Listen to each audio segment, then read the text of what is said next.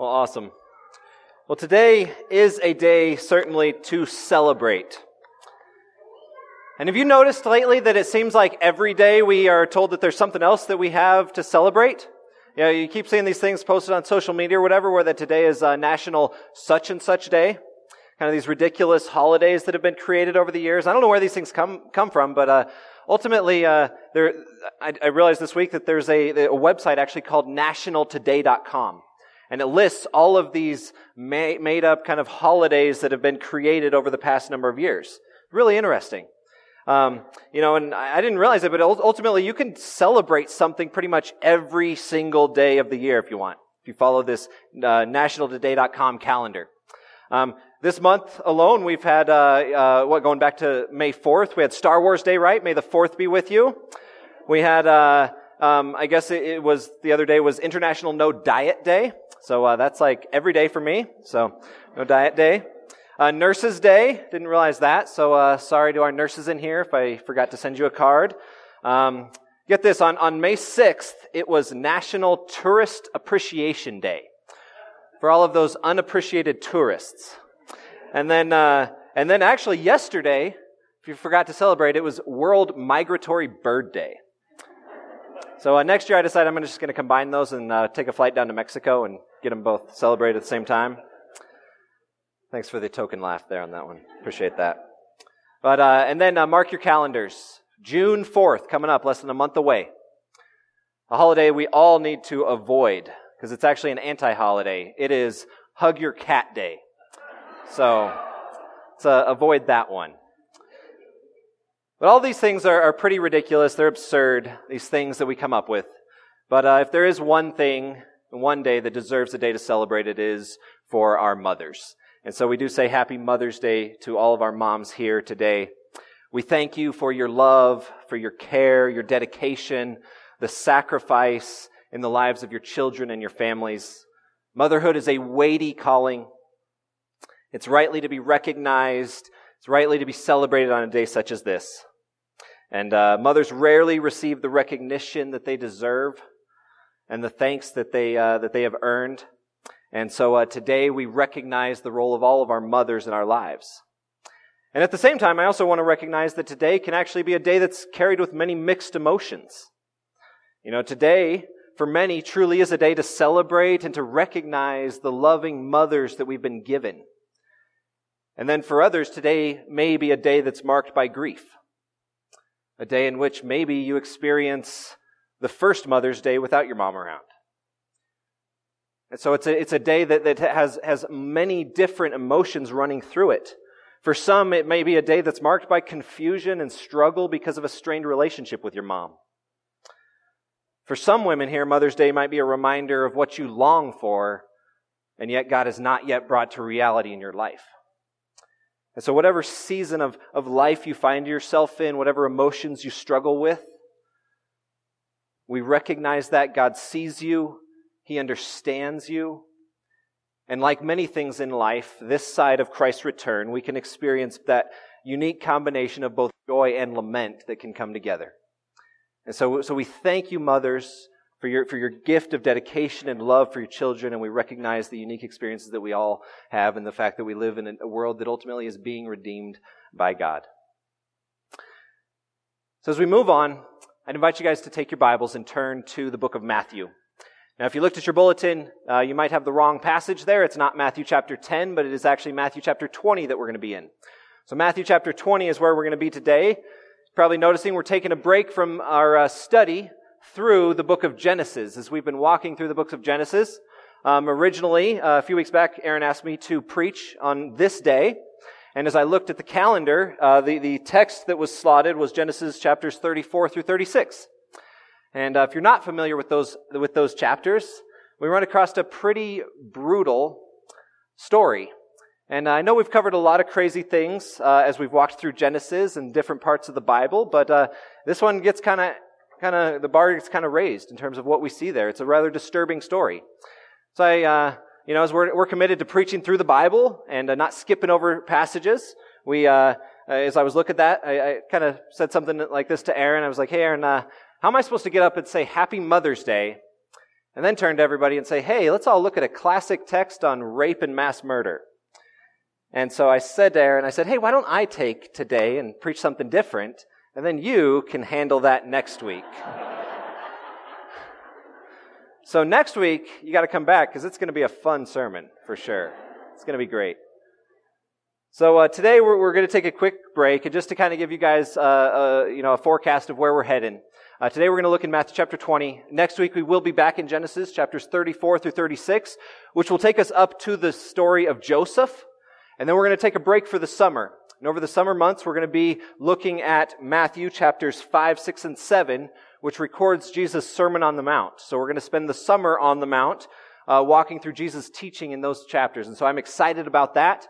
And then at the end of uh, the summer into the fall, we will pick up with Genesis and finish our study through the book of Genesis this next fall. So that's what you guys can expect moving forward.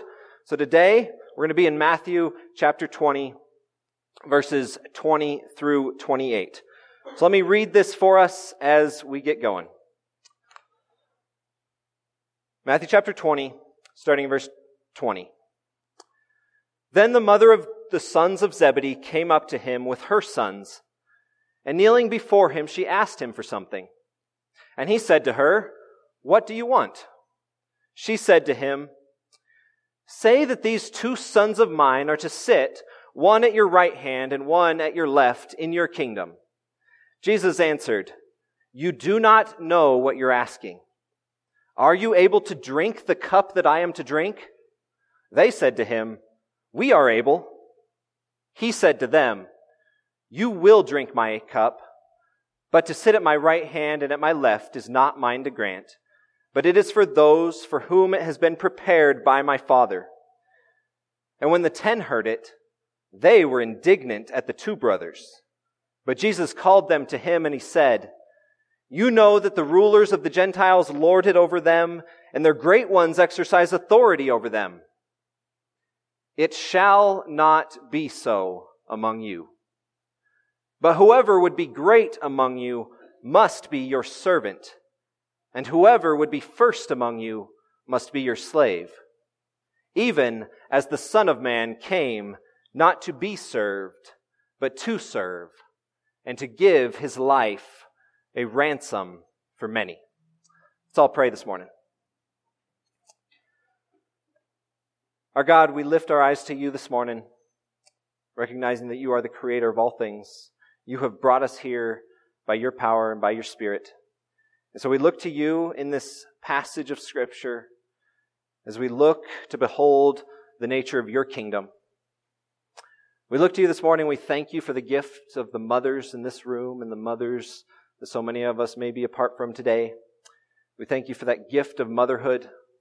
We recognize you as you have declared yourself to be our Father, and yet throughout Scripture we also see that there is no other description than that of motherhood that you even take on to, to, to describe the way that you have compassion. It's the compassion of a mother. The way that you seek to protect us is as a mother protects her children. And so we even see those characteristics of all of our mothers that reflect your image and your nature to us as well. So I pray that we would rejoice in those realities today. We rejoice in, in you as our, as our good King. So open up our eyes to see wonderful things from your word this morning. Let our hearts be drawn to worship you in spirit and in truth. It's in the glorious name of Jesus that I pray. Amen.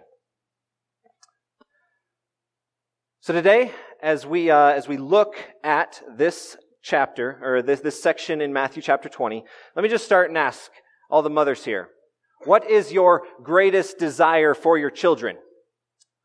What's your greatest desire for your children? You know, for, for many young mothers in here, you know, there may be mixed uh, answers to that. For maybe some young mothers, you're just asking, man, my biggest desire is that they would sleep through the night. Can I get an amen? Yes, absolutely. So, uh, for other mothers, maybe it's that you just get through a meal without a plate of food on the floor. I know for my wife, one of her greatest desires right now is that our kids would just simply find the center of the toilet. Others, you know, maybe your desire is that, that your kids would do well in school. They'd be successful and maybe they could get into a good college. Others maybe desire for their kids to move out of your house and to uh, maybe get a stable job, maybe to get married, to have grandchildren for you. Others may desire for them to excel in athletics, to, to get, maybe potentially get a scholarship. Maybe others just want their kids to have opportunity. So you're willing to do anything to, to kind of shape and, and, and, fuel their passions and what they're interested in, to give them opportunity to, to, to succeed in, in what they, they want to do. Maybe others are just sitting there saying, I just want my kids to survive in this crazy world and not just mess up their lives. Maybe others would just say, I want nothing more than to see my kids come to faith. We'd have a lot of maybe different answers and desires. And what we see in this passage is this, this mother. This mother who has a deep desire for her children to succeed. And so as we walk through this passage, we're just going to see it in three simple movements that are in your bulletin there. In verses 20 to 21, we're going to see a mother's request. Verses 22 to 23, we're going to see the Savior's response. And in verses 24 to 28, we will see a kingdom lesson. So let's dive in here. Here we have the mother, it says, of James and John coming up to Jesus. And as she kneels before him, she says, Can I ask you for something? And Jesus simply responds, What do you want? And what do we know about this woman, this, this mother? We don't know a whole lot. Um, but as we piece together a, a, few different narratives from the Gospels, it, it, it becomes uh, almost clear that, that this is potentially a woman named Salome, who is likely the sister of Jesus' mother Mary. So this would make her potentially Jesus' aunt, and therefore James and John, Jesus' cousins. Now it's not certain, but it, but it is, it is likely from what we know and as we, as we bring together different accounts from the Gospels. And so potentially what we have here is this woman coming and asking Jesus for a family favor. She comes saying, Hey, Jesus, would you do a little something for your cousins, or at the very least for these faithful followers of you? You know, they've been, they've been following you from day one. They, uh, you know, at the, at the, beginning of Matthew, we see James and John leave their father, their family business as their, as they're fishermen. They've left it all. They've abandoned the family and they've, they've left everything to follow Jesus down this path. And, and for their mom, it's like, well, you've left everything. I hope this works out and I hope this leads towards some kind of future for you. And so she's asking, saying, Hey, they've been following you faithfully. They're, they're committed to you. And uh, Jesus, you keep talking about this kingdom, this kingdom that you're going to set up. It's just over and over, everywhere Jesus went, he talked about this kingdom. And so she responds and she's saying, Hey, hey, you know, you seem to be gaining quite a following now. A lot of, a lot of momentum moving forward here. The, the, the polls are, are tracking in a good direction. So, hey, uh, why don't you promise and commit to once you get this system set up, when you have your influence and your power established, don't you think you could promise my boys the first seats of honor, of privilege, of places of authority in this new regime? She's basically calling shotgun for her boys. She wants them to have cabinet positions, these places secured ahead of time. And certainly James and John are there with her and they're saying, Yeah, Jesus, we've been here, we've been following you. This is, this is a great idea. This is what we would, we want. We want to be here. We're part of your inner circle, kind of the closest ones and disciples to you. We've kind of earned this right. So uh, why don't you do us a favor? Bring us along with you in this ruling power. See, this mother sees an opportunity for her children to succeed and she pursues it by trying to pressure Jesus into promising this to her boys. And if we're honest, as, as parents, as mothers, fathers, can't we relate to the heart of this mother? This desire that she has? We long to see our children succeed, right? We want them to do well at everything that they do. We want them to be taken care of. And out of a deep love for our kids, we, we want what is best for them. And ultimately, wouldn't you do anything for your children? Isn't this parental desire, this, this deep longing, love, and desire what causes even the wealthiest in, in our world to, to pay money and cheat to try to get their kids what, you know, into, into school or whatnot, right? It's this, this deep longing desire. We long for our kids to excel, to succeed, and it comes from a loving heart. But the thing that Jesus in this passage is, challenges us with is our conception of success and greatness. And as Jesus responds to this mother and to his disciples, he reveals to us our often misguided motives and points us to the upside down values of his kingdom. She, like the disciples, do not yet have a full category for the kingdom of heaven. They are still operating in the kingdom of man. And the kingdom that Jesus keeps talking about throughout this book, it's something we're going to highlight and we're going to talk about a lot over the summer as we look at Jesus' Sermon on the Mount. All throughout Matthew, there's this, this, one of the major themes is the kingdom of heaven. Jesus says it, he, he declares it wherever he goes. It's this inbreaking of his rule and his reign over all things that ultimately transforms this world and it transforms us. But they don't see it yet. They can't fully see what he means by this kingdom. They still think that he's going to set up some kind of political rule within the nation of Israel. They're thinking in merely human terms. But this is this mother's request. Bring my kids into power. Give my kids greatness. I want my kids to succeed. So then we move on in the narrative to verses 22 to 23, where we see the Savior's response. And I love Jesus' response here. He simply says, Lady, you do not know what you are asking for. You do not know what you're asking. And then Jesus, as he often does, responds to her question with another question of his own. And he says, Are you able to drink the cup that I am to drink? He's, he's speaking to James and John, saying, You guys want to want to sit with me? You want to sit next to me? Are you able to drink the cup that I'm going to drink? And James and John, they quickly respond ignorantly. Oh yeah, oh yeah, we're in. We can do it. We're, we got it. We can drink that cup. We're, we're with you. So what, is, what does Jesus mean by this? Because he smirkingly probably sits there and responds, Hey, you will drink my cup. And Jesus is, is using this, this language of the cup, speaking figuratively to the suffering that he would endure on the cross.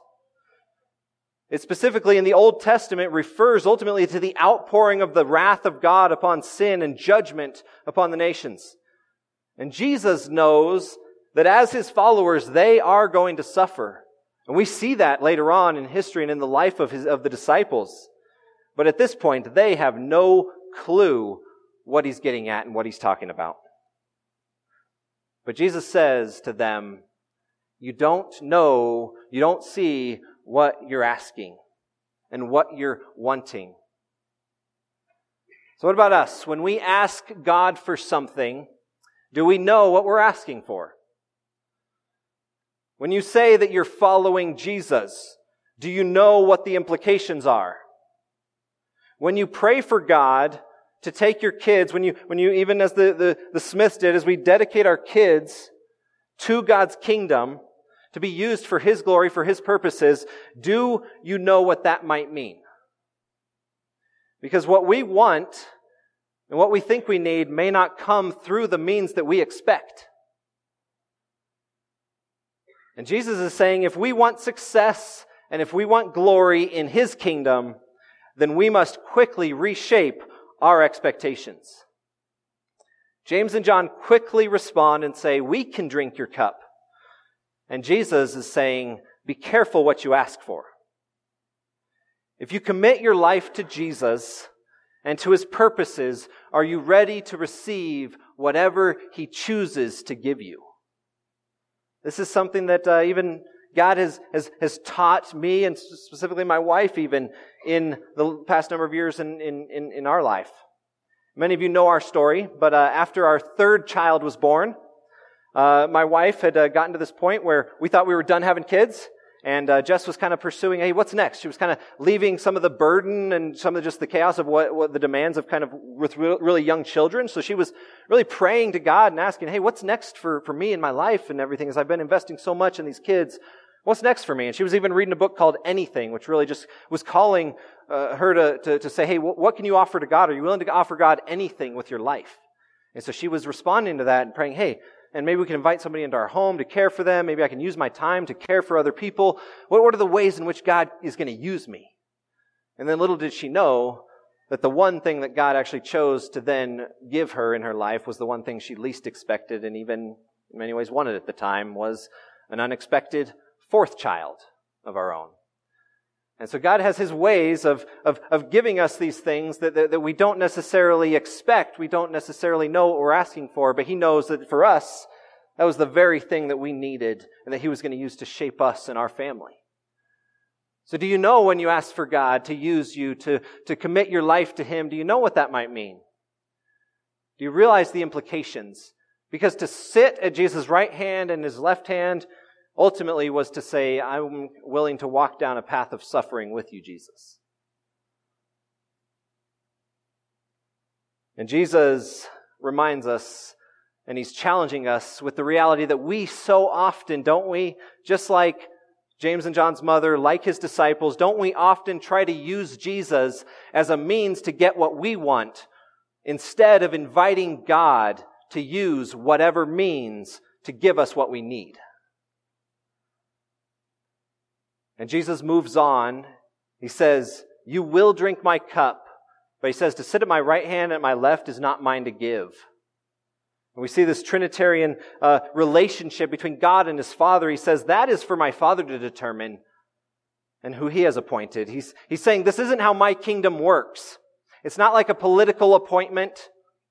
It's not like a new coaching staff. When you get in, you get to get your, your people in the right place. He says that, that, that Jesus' kingdom is ruled by a different set of standards.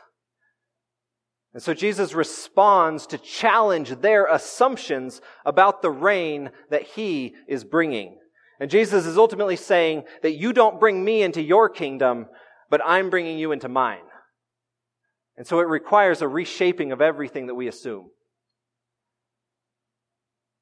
And then the passage moves on in the final verses, verses 24 through 28, to this third point that we can see where we, Jesus offers a kingdom lesson. A kingdom lesson. What we see is that upon hearing about this request made by James and John and their mother, how do the other disciples respond? The, the other ten disciples, they hear about this, and it says that they were indignant. They were enraged by what these, these folks had asked for. And why were they angry? It wasn't just because they're saying, come on, guys, you, know that's not how Jesus works. Come on, that's a foolish question. No, no, the sense is they were angry because they wanted those positions for themselves. How dare those two try to sneak a side deal with Jesus? And you can imagine the arguing and the criticism that breaks out among the disciples. Because certainly, man, I've, I've been just as faithful as them, or I, I've done more than they have. Wouldn't I deserve those places? And they argue, who, who's the greatest? Who deserves to sit right at Jesus' side? Can you sense that same ongoing struggle in your own heart? This is the, this is the, the, the poison that goes back to the, the story of Cain and Abel. God, you're going to accept his sacrifice? You're going to look favorably upon them? What about me? I want that. We have this, this, this is how we function in the kingdom of man. I want those places for me. I want that position for me. And we still wrestle with the curse of Cain. Then in verse 25, we see Jesus, as he does, as a, as a, as a, as a graceful teacher to them. He says, Guys, gather up, gather up. He says, Stop, stop. Gather up. We got to have a talk here. He says this to them. He says, You guys know how things work out here, right? He says, You know that the Gentiles, so, so for them, the Gentiles are all these probably Roman rulers that are around exercising lordship and have been, you know, oppressing the people in the nation of, of Israel and the Jews for, for quite some time. So he's saying, you guys, you guys know the Romans are here. You guys know the Gentiles that are here. How do they operate? It says, it says that they lord it over them says their great ones exercise authority over them. How it works is just, is just by pure might, by power, exercising your strength, your authority over others is how things get established and places of, of superiority and hierarchy get determined around here. Jesus says, He's saying to them, look out at the culture around you. Look at how it works. You guys see it? You guys know it? Observe what's going on in the kingdom of man and how it operates. Because he says you're thinking with the wrong set of kingdom principles. And is our world any different? How is greatness achieved? How do we get success in our world? And we could sit here and come up with a laundry list of ways in which people pursue greatness, pursue success. And all of them would be tied to these conceptions of status, of power, influence, wealth, prestige, recognition. Seen as we, as we try to climb the ladder, the ways we try to put ourselves first, where we don't let others slow us down. It's every small way in which we cry out in this world, look at me. Look at me.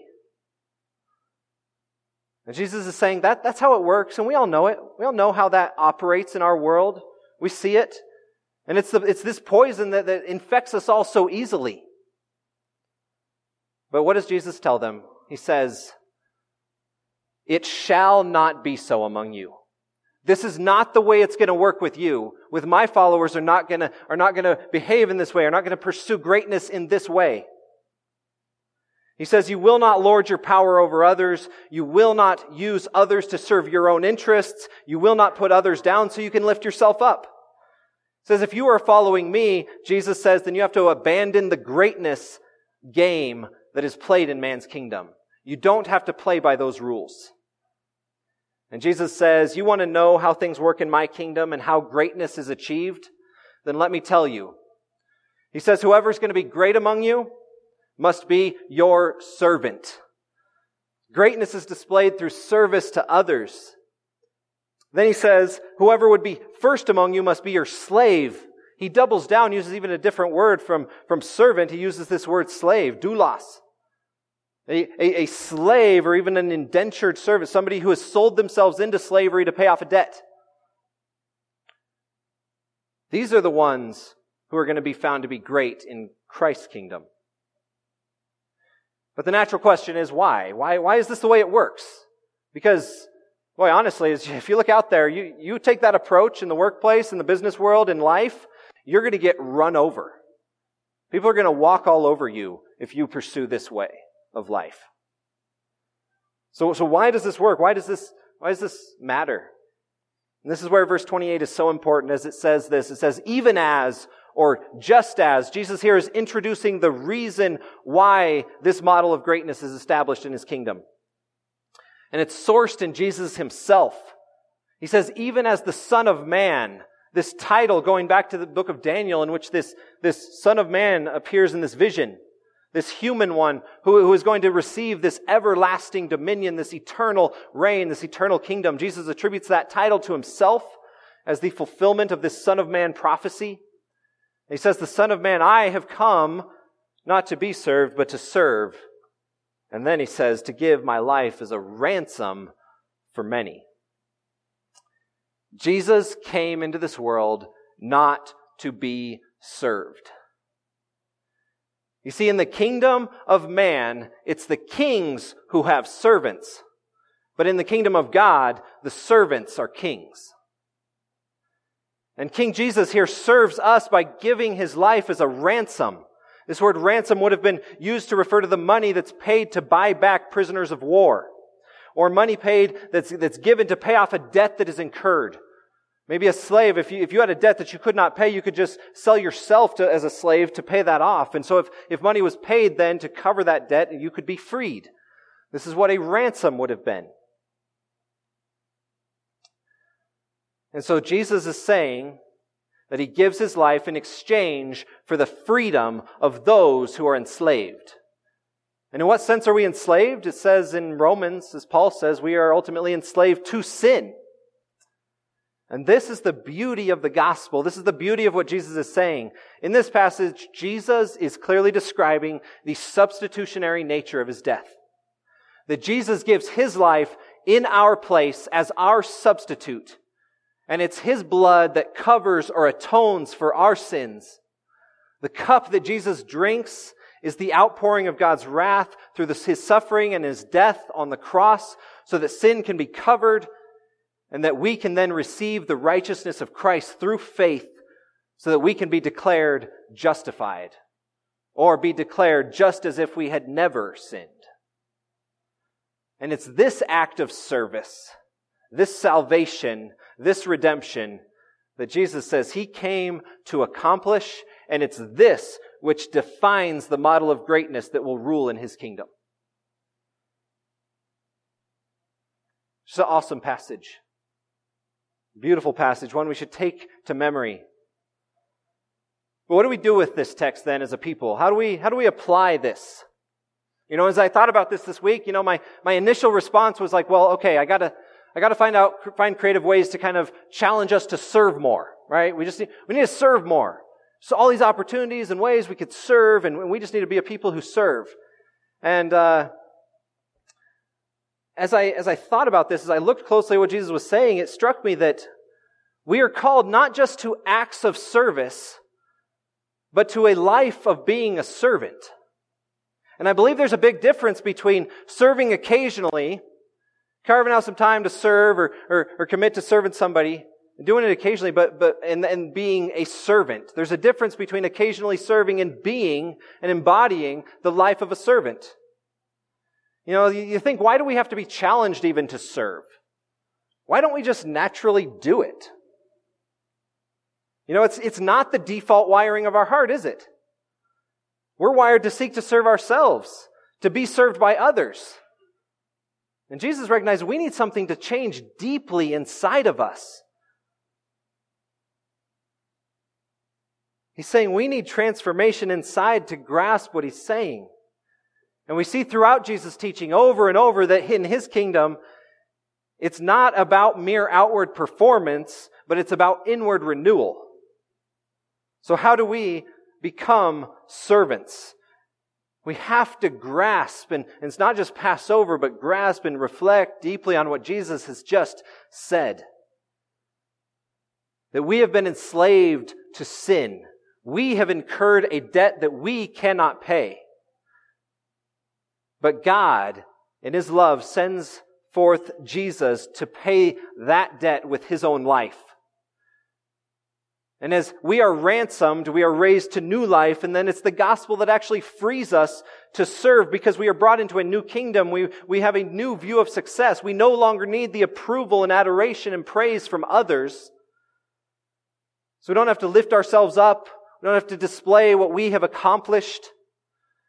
But we recognize that as Paul says in Ephesians, we have been seated with God in the heavenlies. We are made great in Christ. And as we embrace this new life in His kingdom, and we see the transforming work of the Spirit affect that change in us, our whole mindset can then shift. Where we see greatness through a totally new set of lenses. Where the way up is the way down, and the way to be exalted is to be made low. So as you consider your own heart today, do you tend to keep a tally of the ways in which you've served? Then maybe do you pat yourself on the back and do you, do you hope that everybody else notices and affirms all of that service that you've done? Or is service just a default rhythm of your heart? And I'll admit this is how I often respond, even in my own home, as my wife will graciously and lovingly sometimes challenge me in, in, in maybe some ways I could help out more. Maybe I could get involved more, things that I'm not seeing, that I could support her more in the house. And, and what is my default response? My response is actually to defend, to say, hey, whoa, whoa, hey, I can list all these different things that I've done. I serve, I serve around here. I could, I could, I could make a list for you of all the, all the things that I've done as if I've filled up some kind of quota of service. So then I, I kind of deserve the right to check out and then just kind of can, you know, get some me time, right? Isn't that how we often operate? Instead of just thinking, oh, I'm a servant. Yeah, I want to, I want to live that out. I want to embody a life of a servant. So what does becoming a servant look like in our world?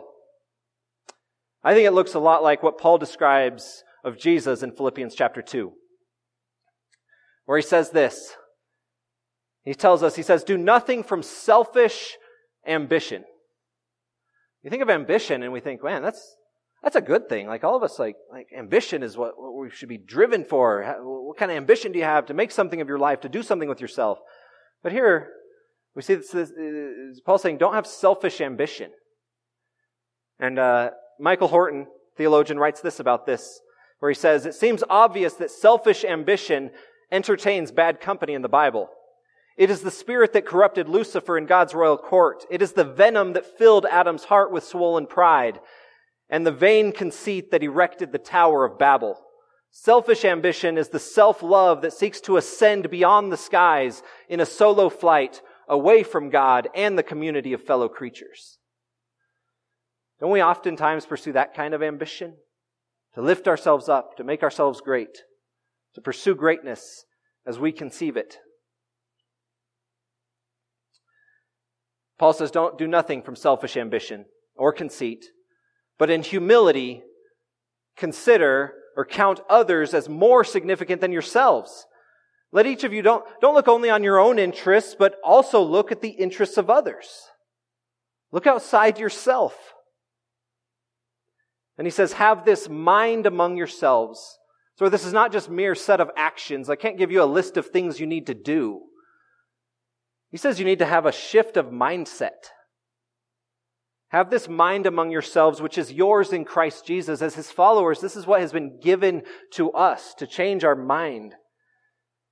And it's the mind of Christ, who, though he was in the form of God, though he was God, he did not equality with God something that he had to grasp, that he had to hold on to and lift up and, and, and display, but, but rather, says he's emptied himself by taking the form of a servant and being born in the likeness of men, being found in human form. You get that human form. He was God, but he took on human form I think it's lost on us sometimes because we think we're pretty awesome, right? We make videos that are, people are awesome. And we do do cool things. But for God, that's not a good thing to be found in human form. Would you become a fish to save the fish? God takes on human form. As a servant, he humbles himself and becomes obedient unto death. Not obedient just to giving up a weekend obedient to the point of death, even death on a cross. This is the, the pattern of, of service and of being a servant that is set forth for us as his people to be transformed, to have this mindset. And there are a thousand ways in which this could look in our world and even does look in our community. It may look like a father who works hard all week, comes home at the end of a long day, stressed out, who comes in, wants nothing more than to grab a beer and sit in front of ESPN for a little bit, but yet recognizes that his wife has been home with a sick kid. So he steps in, in his exhaustion, to care for that child and to take that burden on himself. It may look like you in your workplace, in which that coworker who hasn't been there as long as you, who doesn't seem to work as hard as you, gets promoted and recognized ahead of you. And you faithfully do your work you congratulate them and you serve in your, in, your workplace. It may look like you celebrating the friend getting married when your heart is battling jealousy because you wish that it was you. It looks like all of our mothers in here who are constantly losing sleep as they pray over kids who just woke up with a nightmare. Looks like our mothers who sacrifice their schedule to run their kids around all their appointments and all their sporting events with very little thanks. It looks like all the folks who show up here every week as our life groups come and clean the building, who, who, who fill our communion cups, who, who print our bulletins, those who mow our lawn here at the building. I go on and on. It looks like all these acts of service that we see regularly taking place throughout this body. And so I don't want to stand up here and just say, hey, you guys need to serve more. Like we serve. This is a body that serves each other, that brings meals to each other when, when someone has just had a baby or is going through a difficult time, it was sick. And so, so I don't know that, that I need to just be told to uh, tell us all to serve more. But I think Jesus is, is telling us and challenging us to continue to grow to just be servants. And when we all become servants of Christ, Service is just natural. It's just normal. It's what we do.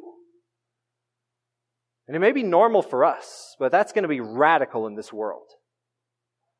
And so Jesus calls in this passage us not simply just to serve more, but he calls us to behold the one who has served us. And only as we recognize the service that Jesus offers through the ransom of his life can we find the transformation that we need to become servants of righteousness.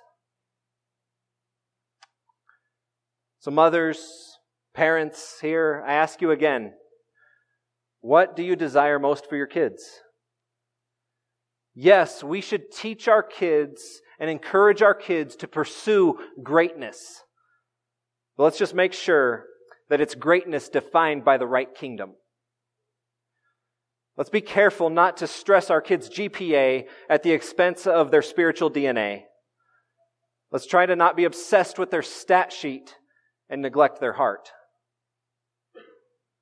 Jesus is telling us to remember and recognize the kingdom to which we belong. Its, its foundation is completely different. The way it operates is completely different. It's completely foreign.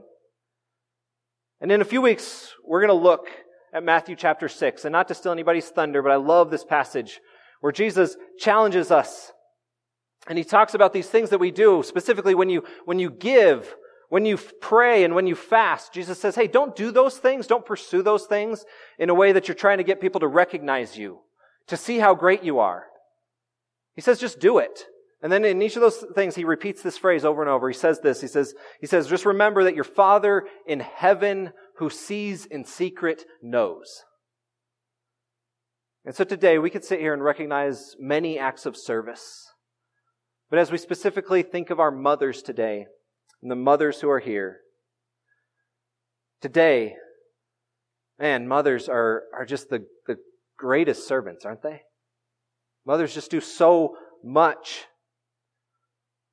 Moms, when you, when you don't feel recognized and valued, when you don't feel worthy, when you struggle with how the world sees you as maybe you've put a career on hold to spend time with your kids, or maybe for you mothers who feel judged because you need to work to provide for your kids. When you feel that you're constantly sacrificing for others and pouring yourself out, and you wonder if anyone knows, you wonder if anyone cares. When you struggle with comparison to other moms, as if they think they just seem to have it all figured out and they're crushing it and you just are trying to do your best. Remember these words of Jesus that your Father in heaven sees and he knows. And in his eyes, you are the greatest. Because just as Jesus came, not to be served, but to serve, and to give his life as a ransom for all of us. So let's strive this week as we move forward, not just to fill up our checklist of ways that we serve, but to embody the life of servants. Remember that we have been served so much by Christ and how that will transform the way that we look at service so we don't have to begrudge when, when our service isn't recognized or begrudge when, when it seems like we're doing so much and other people aren't doing anything. Let's just own the role of servants that God has made us to be. And in His kingdom, we are exalted. We are, we are lifted up with Christ.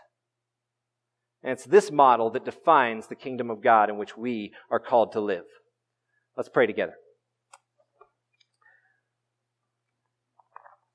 Father, we look to you, the one who has paid his life as our ransom. And it's because of that ransom that has been given, the debt that has been cleared on our accounts, that we can stand before you holy and justified. We can be united with you, exalted with you. So I pray that we would live in light of the kingdom that we have been transferred into, that we would recognize how great we have been served and allow us just to overflow with a life of service. Again, we thank you for our moms who constantly lay down their lives as you have called us all to. So we just ask for your strengthening power to live these things out, to continue to, to understand and see this vast kingdom to which you have called us to. And we ask this in the name of Jesus alone. Amen.